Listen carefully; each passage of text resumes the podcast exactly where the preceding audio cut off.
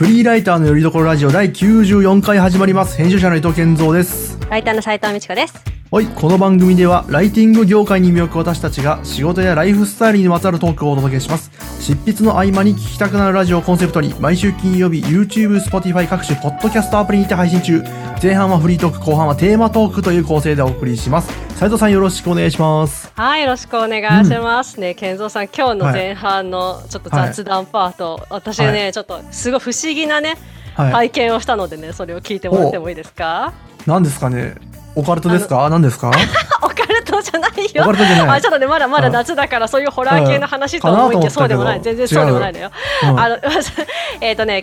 診断に行ってきたっていう話なんですよ。で、なんかそこでのちょっと面白いね、こう出来事なんですけど、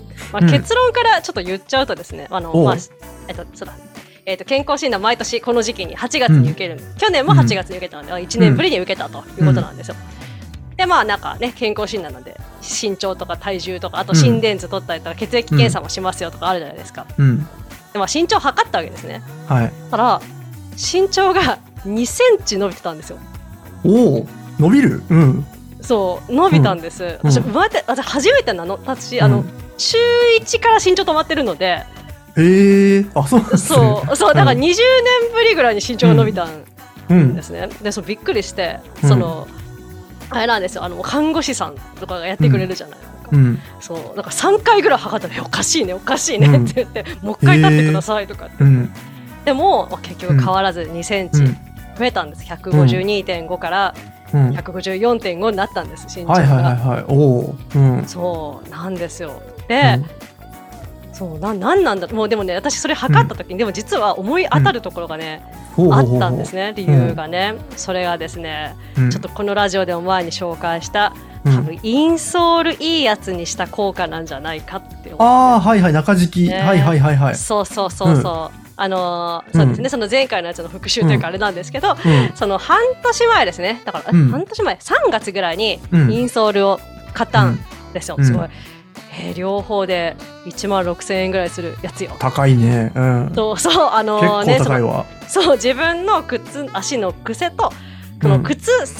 専用のインソールだから、他の靴にはね入れられないっていうやつなんだけど、そう、で、まあそれを、まあ、毎日じゃないですけど、出かけるときに履いてたのね、そしたら、まずね、その作った瞬間から、あれ、なんか視線が上目だなって思ったのを思い出したの、その身長を測ったときに、そうでたら、そのインソール調節してくれた人も、ああ、なんか多分姿勢が良くなったんだと思いますよみたいな、なんか目線高くなったかもしれませんねとかって、そう言ってたんだよね、でそれが多分もしかするとその靴で歩いてる間にいい姿勢の癖がついて身長が伸びたのではないかというね、ちょっと仮説。すごい、そんなですか？なんかでも2センチって相当ですよね。そうなんだよ、だからこの年でね、そうなんです、この年30過ぎてね、そう2センチ伸びたんですけどね、で、まあその後にちょうど同じ日に整骨院に行ったんですよ、で、2センチ伸びたんですよねとか整骨院の先生に言ってたら、あ、それ整骨院通ってるからじゃないって言われたんだよね、だけどでもそれは私違うと思ってる。なぜなら整骨院はずっと通ってるから、もう3、4年間、去年も通ってるし、そう、なんならもう本当に10年前とかもちょこちょこ通ったりしてたから、それでも伸びたことはなかったのね、なので初めて伸びたら靴しかないんじゃないかなと思って、姿勢が良くなる、まあでもどうなんだろうね、不思議だなと思ったのが、その測る時って大体姿勢いいんじゃないですか、なんかね、多分だけど、その私反り腰的な姿勢の伸ばし方を多分してたと思うんですよ。なるほどね、なんかあれってさ、なんか姿勢伸ばしてるけど S 字になってるから、実はそんな伸びてなくない、背は反ってるだけでっていう、反りすぎてたとかなのかな、じゃあ今まで。そう、多分そうだと思うんですよ。お腹がちょっと出た感じの姿勢で、ね、じゃあ曲線がちょっとふってこう緩やかになって上に行くのか、ありえるね、それは確かに。そうね、なのかなと思ったんですよ、で、なんか確かそれこそこのインソール買いましたっていうのをラジオで言った時に、なんか効果が出るだったら報告しようねみたいなさ、話を確かしてたからね、してましたね。もう早速ちょっと出たんではないかと思ったので、そういう形で、まあ、姿勢が良くなったことってことですもんね、多分ね、それ、多分そうなんだと思う。いや、でかいね、それ2センチ伸びるんだったら1万6,000とか安いっすね。1センチ8,000円って安いでしょ。そうだよね。いやなんかでもね、うん、そうあと、うん、その靴のことに関しての続報としては、うん、うちの父親にもこの間ね、うん、同じようにインソールじゃなくてその靴をねなんか、うん、買ってあげたんだよね、うん、ちょっとなんだったかな、その年齢が古希とかかな、古希とかって70とかじゃなくて、うん、なんか、そうですね、なんかあの辺ぐらいとかいうこともあったので、うん、靴を作ってもらいに行ったんです。でこのちゃんとした靴でさらにインソールも中も調節してもらえるようなやつ、うん、あとやっぱで父親も見ると背が高く見えたんだよね。姿勢が良くなってね、歩く姿勢とかが、うん、そうでその後に私の健康診断の背伸びた事件だったんで、うん、ただ姿勢が良くなるだけだって本当に身長伸びるんやんか、間違いないかもしれないですねそれ。いいなぁ、ね、そうなんですよ、うん、手続報でございました。僕、健康診断今年受けたらなんか想像より1センチ縮んでましたよ。老化がうん、はって思っちゃいました。俺なんかずっと175だと思ってたら普通に174って出て、あらっつって、そうかそうか、うん、俺じゃあ今後人に言うときなんて言おうかなみたいなね、サバを読んで、サバを読む気はないからねそうか、いやすごいな。いやなんか姿勢に関してはまあ僕もねそれ気になるところで、僕はもう反り腰の真逆なんでね、猫背なんで、あーでも猫背反り腰っていうのもあるからね。あ、そっかそっか、とんでもない S ですね、じゃあもう猫背反り腰あ、そうそう、私それだったわけよね。あ、そうなんですね。だからちょっとインソール変えたらなんかね、いや僕はもう猫背だし、巻き型、はいはいはいはい、トレートネックみたいな、あーはいはいはいはい、3拍子揃ってるんですよ俺だから。これね、インソールで解決したら最高ですね。僕はもう今もうエヴァンゲリオン初号機みたいな姿勢で歩いてるんですよこういうやつなんかちょっと見えないけどね、聞いてる人はねあんなことしてるんで、あ、いいですねそれ。そうなんです、ちょっと高えな。でもそう思うとね、あ、改めて聞くとね、1万6000円って聞くとね、うん、なんかいくつかでもその種類があって、うん、そのなんだろうな、私がやってもらったやつは、うん、その靴に合わせて形も、うん、なんていうの、インソールの形を整えてもらいつつ、なんかうん、なんか熱で曲げるんだよねインソールを。へえ。そうそうそう、なんかそういうやつだから多分一番2番目に高いのかな。うん、あ、まだ上あるんだ、うん、それあるか。そう、まだまだ上があるんだけど。そうそうそうそうそう。まあ、もうちょっと安いのもあるんじゃないかな、うん、ね、うんうん、でもそんだけ投資したね、うん、買いがあったなと思って。はあ、はあはあ、うんうんうんうん、ね、だって歩きがまあ趣味というかね、その日課であるわけですもんね、斉藤さんはウォーキング的なね。そうですそうです。めちゃめちゃ大事ですねじゃあね、うんうん。30分ぐらい歩いてるんですけど、うんうん、ね、でもまだねその、うん、背が伸びたっていうのはすごい分かりやすいその定量的成果なんだけどさ、うん、なんかまだ肩こりとかは結局、うんね、その靴を履いてさ、なんかパソコン仕事するわけでもないからさ、うん、あ、そっかそっかそっか、そうそう、まだ難しいのよ、うん、で腰痛とかも、うん、なんていうの、そのやっぱ座ってる時の腰痛がひどいので、うん、そう歩いたらよくなるんだけど、うん、なんかねそこがちょっと、ね、うん、そう、まだ難しいので、うん、椅子もねなんかある程度いいやつ買ったんだけど、うんなんかもうちょっと考える余地あるのかなっていう健康への投資、ね、普段のですね、そのウォーキングとか全部裸足でやって比較するしかないんじゃね1ヶ月裸足とかでやってね、どう変わるかっていうのをねそうね、いやおもろいね、なんだよ健康診断ね、うんうん、そうでもなんか全体的にそのこの半年ぐらいで健康への習慣結構考えたりしたんで、全体的になんか良くなってました、うん、体重とかも、うん、いいですね。そうそうそう、ね、健康の話ばっかしてますね俺らじゃあね、うん、あ、ね、なんかやだよね、うん、本当なんかさ、本当なんで30を過ぎたら健康の話ばっかになるよっていうさ、うん、人の話を聞いて、うん、なんだおっさんくせえおばさんくせえなと思ったらさ、なるんだなっていうのがちょっと辛いです、ね、そう、やっぱ健康診断のさ結果をまじまじと見ちゃってるな俺もね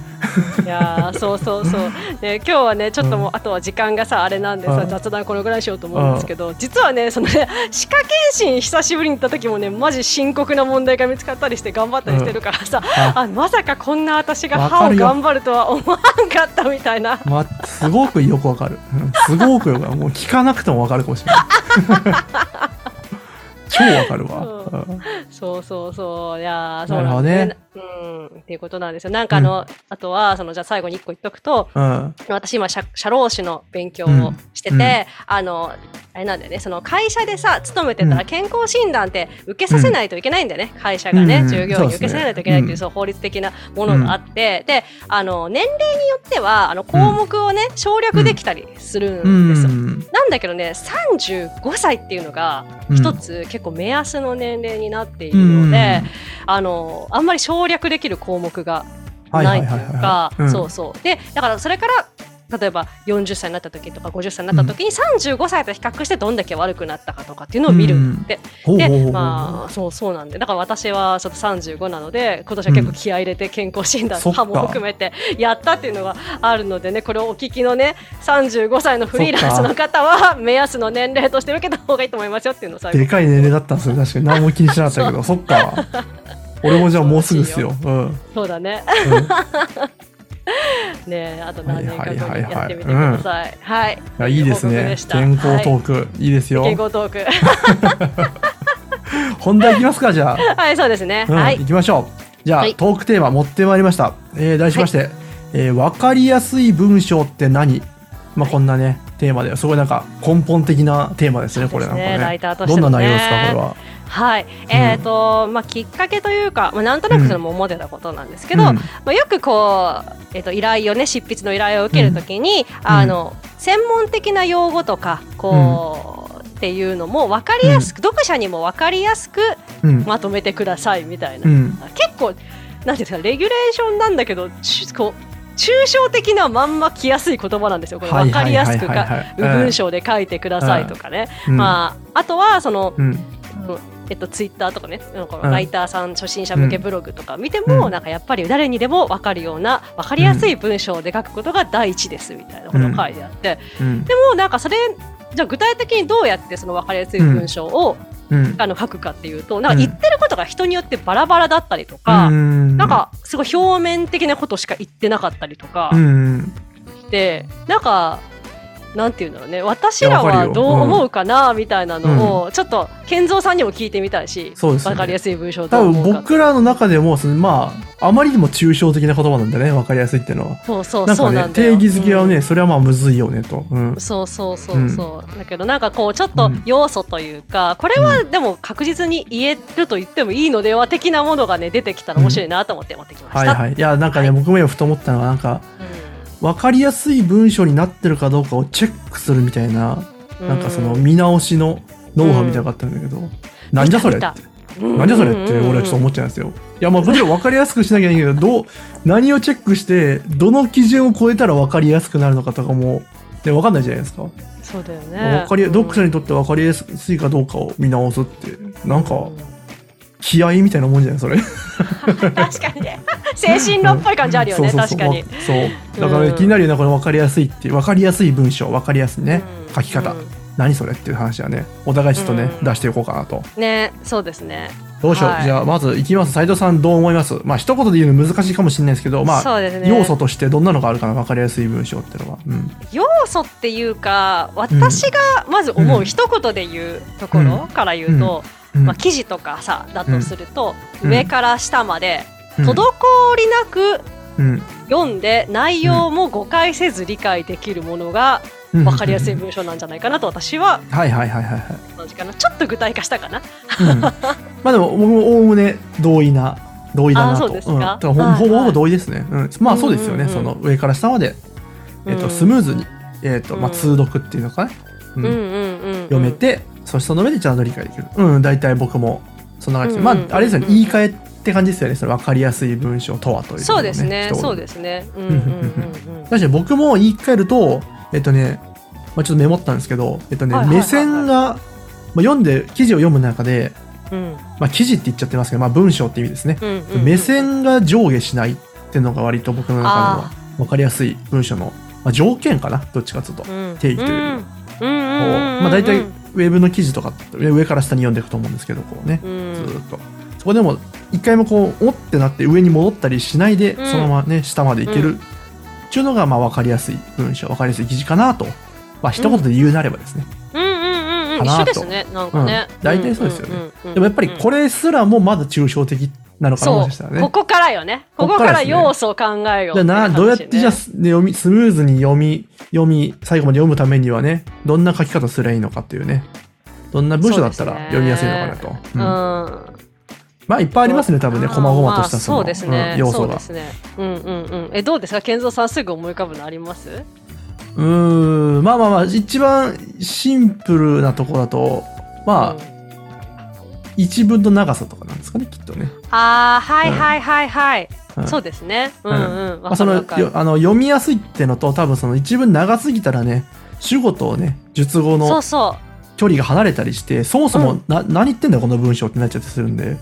うんうんうんうん、そういう意味でもその長すぎず短すぎず適切な、まあ、一文一義というのか、を意識した文章の連続ってのが、文の連続かなが分かりやすい文章かなと。うんうん、の要素か。うんうんうんうん、そうですね。いや、うん、そうそう、だから結局一文が長いと、私もそれも同感で、一文が長いとさ、その一文の中で戻るっていう、そのもうすでに目線の移動が発生するんですね。そう、うんうんうん、なんかと思うので、うん、一文一義すごい、うん、分かる気がします。で、じゃあ今それで思い出したんですけど、目線がやっぱり移動戻ったり行ったり来たりしないっていうのと近いんですけど。やっぱね、指示語が正しく使われてない、あと指示語多すぎだと、やっぱりね、あれ、このそれって何を指すんだって、国語のさ、読解みたいになっちゃうじゃない、だって戻ってるじゃん、明らかに。からそれも一つポイントかもなと思いますね。あ、確かに、もう多分ね、上下する、ね、原因の最たるものが指示語なんじゃないかなと思って。それっ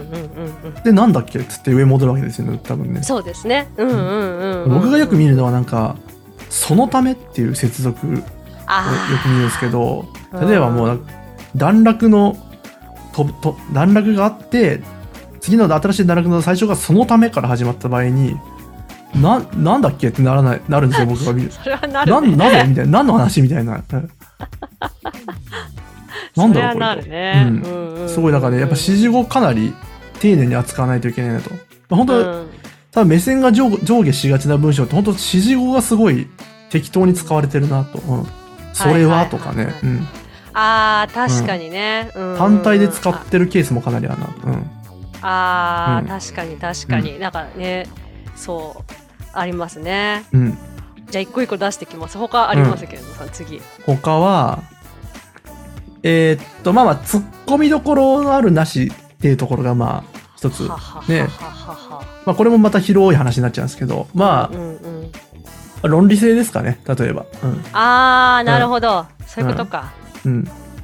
なんかね、それこそ、じゃあ、A 型なのでとか、血液型 A 型なので、なんだろう、もう、日本人は全員 A 型に、した方がいいですみたいなまあちょっと今の極端すぎますけどぶっ飛んだこと言ってたらおーってなるじゃないですか。わかる、いや、そう、それで一回だから視線が今度は上下するっていうのは止まっちゃうって感じです、流れていかないっていうか、ってかね、そう、わかる、なんかそのなんていうの、全体を通じたその論理が破綻してるやつはもう最初から読まないんだけど、なんか分かりやすいとか以前の問題なんだけど、これちょこっと、ね、挟まっちゃうことがあるんだよね、そのなんかあんまりその人がちょっと書き手が油断してしまったポイントなのかな、なんかね、これオーナー何みたいな、当たり前だと思ってるのかもしれないけど分からんぞみたいなのが、ね、なんか流れていかない、あ、この人はこうやって考えてるから何々なのでって書いたのかなって、こっちの推測がいるってことなのかな。そうですね、まあパッとは理解できないというかね、飲み込めないっていうね、感じですよね。ああ、そうですね。したらまあ本当に分かりにくいってことになっちゃいますもんね。確かにそうだ。なんかあります？あと、はい、そうだな、ちょっとその止まってしまうとかに近いのかな、なんかなんていうんですかね、流れが上から下までこれも流れていかないってことなんですけど、なんか例えば時系列ぐちゃぐちゃとか、その一つの記事の中で行ったり時系列行ったり来たりしてるとか、あとそのよくあるのがさ、こう大から小へとか、うん、抽象から具体へとかさ、うん、概要から詳細への順番だと、うん、思考の流れとか人間の思考の流れに沿った感じで読めるみたいなのあると思うんですけど、なんか抽象具体みたいな感じでそれがくちゃくちゃになってると、うん、なんかこうみたいな、なんかこう、なんて止まっちゃうというか、はあはあはあ、っていう感じが行ったり来たりとか止まっちゃったりとかっていうのはあるなと思いますね。はいはい、それもあるな、確かに。うんうん、まあ、それは読みづらいよなって感じですよね、なんかね。あとね、はい、ちょっと全然じゃあ違う観点から言ってみようかなと思ったんですけど、はいはいはい、なんかこの記事読みづらいなって最近思ったのがあって、見出しが多すぎる記事っていうのがあってなんかそう、はいはい、まあ、見出しパラグラフって感じでね、こう見出し文章って続くんですけど、その文章、なんか 2,3 分ぐらいのねあれなんですよ、各パラグラフが。で見出しバーって並んでて、なんかあっさみたいなわかるなそれ、なんか全然踏み込んでくれないんで、全体的になんか、はいはいはい、もうよくわかんないもん次行っちゃってるぞみたいな、はいはいはいはい、なんかさ、それってさ、勘違いからできてる可能性があるというか、あんまりなんかその原因、見出しがいっぱいあることの原因って、私なんか2パターンちょっと推測してて、一つはあんまり、まあ見出しとかあんま考えてないパターンね、だから全然何も考えてないからただやってるっていうのと、もう一個はね、なんかあえてそうしちゃってる人いるんじゃないかなと思ってて、なんかそれも多分読みやすさの観点からってことだと思う、分かりやすさっていうか、そのすごい文章が長くこう続いてると読みづらいっていう、こうなんていうの、勘違いというか固定観念というか、あの段落も短ければ短い方が読みやすいみたいな、改行いっぱいしちゃうのとさ、同じ発想のでやってんのかもとちょっと思ったの。あ、そうかもしれないですね、なんか、だらだら書いちゃいけないみたいなね、2,3 分で終わらせるみたいな、あ、かもしれないですね。そう、なんか長文読みたくないみたいな、そういう発想なのって思ったりして、いやむずいなこれ、なんかこの分かりやすい文章ってね、まあ、今のなんか分かりにくい文章の話しちゃいましたもん、どっちが確かにね、逆に分かりにくい文章をまあ避けるっていう話ですもんね、なるんですかね、なんかね、まあ、分かりにくい、分かりやすい、そうですね、あと、そうだな、まあ、さっきの流れで言うと、あれ開業もあるかもしれないですね、その開業が多すぎても何をどこまで言いたいのか分かんないし、なさすぎてもやっぱちょっと目がしんどいしというか、ああ、そう、それあるね、確かに、例えば全部開業入れられちゃうと本当、切れ目どこってなりますよね、なんかね、なんかそうだから結局息継ぎなしでずっと読んでないといけないから、結構意外としんどいですよね、開業ばっかりのやつってね、そう、結構最近見る記事開業多いなってよく僕思うんですけど、ああ、そうか、開業しまくってんなみたいな、まあその別に一般ブログとかも含めてですね、あ、そうか、確かに、なんかまあ、そういう方が読みやすい、視覚的にはもしかしたら読みやすいのかもしれないけど、なんかそのね、開業の強度をね、つけてくれないとね、強弱か、切れ目の強弱をつけてくれないと、あ、確かにそれとちょっと似た感じで、分かりやすい文章、まあ、分かりにくい文章の話をすると、見どころがよう分からんなっていうところがちょっと読みにくさの原因になるだろうなと。例えばもう一つは、そもそも何の話っていうね、何のテーマで説明してんのって記事はまず読みづらくなるし、なんとなくこの辺に重要なこと書かれてるだろうなみたいなさ、読んでいくうちに分かってくると思うんですけど、それが分からないものですね、と分かりづらいな、確かに、そうですね、なんかだらだら説明してて、これいつオチというかね、重要なところいつ来るんだろうみたいな、そうですね、なんかその、特にこう記事とかその小説とかじゃなくってさ、その小説はその分かんないから面白いところもあるからさ、あれなんですけど、だから記事とかってその例えばニュースだったら一番最初の知りたいとこ知りたいじゃん、そこがクライマックス的なところもあるし、でなんか例えば導入事例とかさ、私よく書くけど、そういうんだったらやっぱ成果が一番見たいよね、でだから大体課題があって次に成果が来るんだろうなとかみんな思いながらさ、読むじゃない、そう、それが分かんないとなんかいつになったらこれ、うんみたいななんかあるよね。そうそうそう、多分そう。成果は、そのね導入事例だったら成果はどこに出てくるんだと、ないじゃんみたいなとかね。そうそうそうそうそう、うんね、やってみたの記事でもなんか結果、なんか結果がパンとここから結果ですみたいなのが分かるとちょっとよしみたいな気持ちで読みやすいけど、なんかずっとやってみて結果が出て、やってみて結果が出て、やってみて結果が出て、だから一番伝えたい結果はどれなんとかなると結構しんどいですよね。いやしんどいね、そうだな、あとね個人的に僕はやっぱ読みづらいって思うものが一つ今あったな。なんて言ったらな、ぶつ切りって呼んで、僕は呼んでますけど、ぶつ切りな文章って呼んでますけど、まあ、文章 A 文章、まあ、文 A か、はい、1つ目2つ目それぞれがなんか、ちゃんとつながってないっていうのかな、もう箇条書きみたいな文章。はあ、見たことある、わかるわかる。何々できます、何々もできます、何々もできますみたいな、なんか同じような構文がずっと続くようなやつを僕はねぶつ切りって呼んでるんですけど、ありますね。ストーリーがなんかないんだよね。なんかそのストーリーがないから、その一文一文がこの記事にとってどういう意味がある文章なのかがちょっと分かんないので、なんかそれこそメモを読んでる気持ちになるんだよね。そうそうそう。だからメモを適当にね、要は下書きとかね、記事構成とかその骨子とかを適当に作ったんだろうなみたいなね。箇条書きで要素をバーって出して、それをじゃあはい文章にしようっつったらその箇条書きのまま書いてるみたいな。やつって、ちょっと読みづらいなと思っちゃうんで、まあそこをうまく接続してるものがね、分かりやすい文章なのかな。わあ結構なんかねハードル高い感じがする。また抽象的なこと言ったね。ごめんな、難しいんだよ。分かりやすい文章ってなんだよ。じゃあね、ちょっとね最後に1個、ちょっと時間的に最後になると思うんですけど、私がその上から下まで通読して、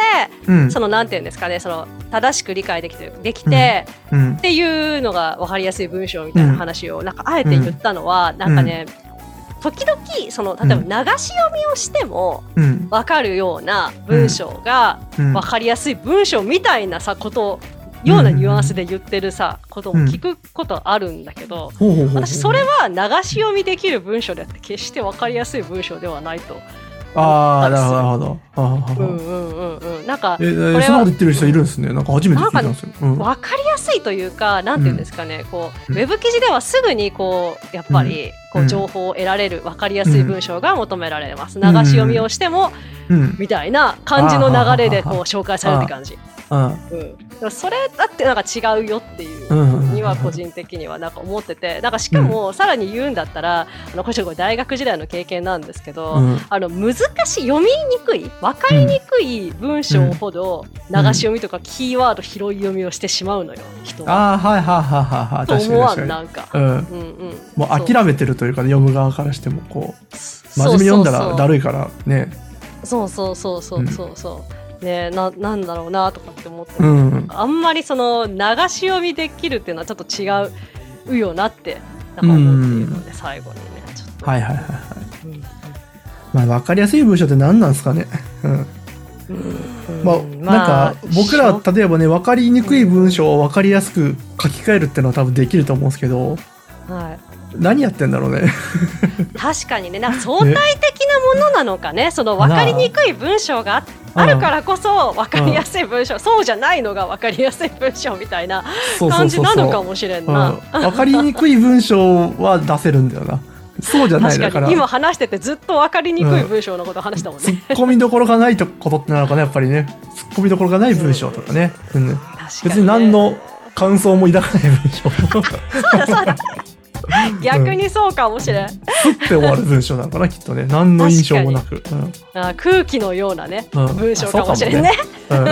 マジでそうかもしれないよね。小説とかだとまた違うけどね、きっとね。そうかも。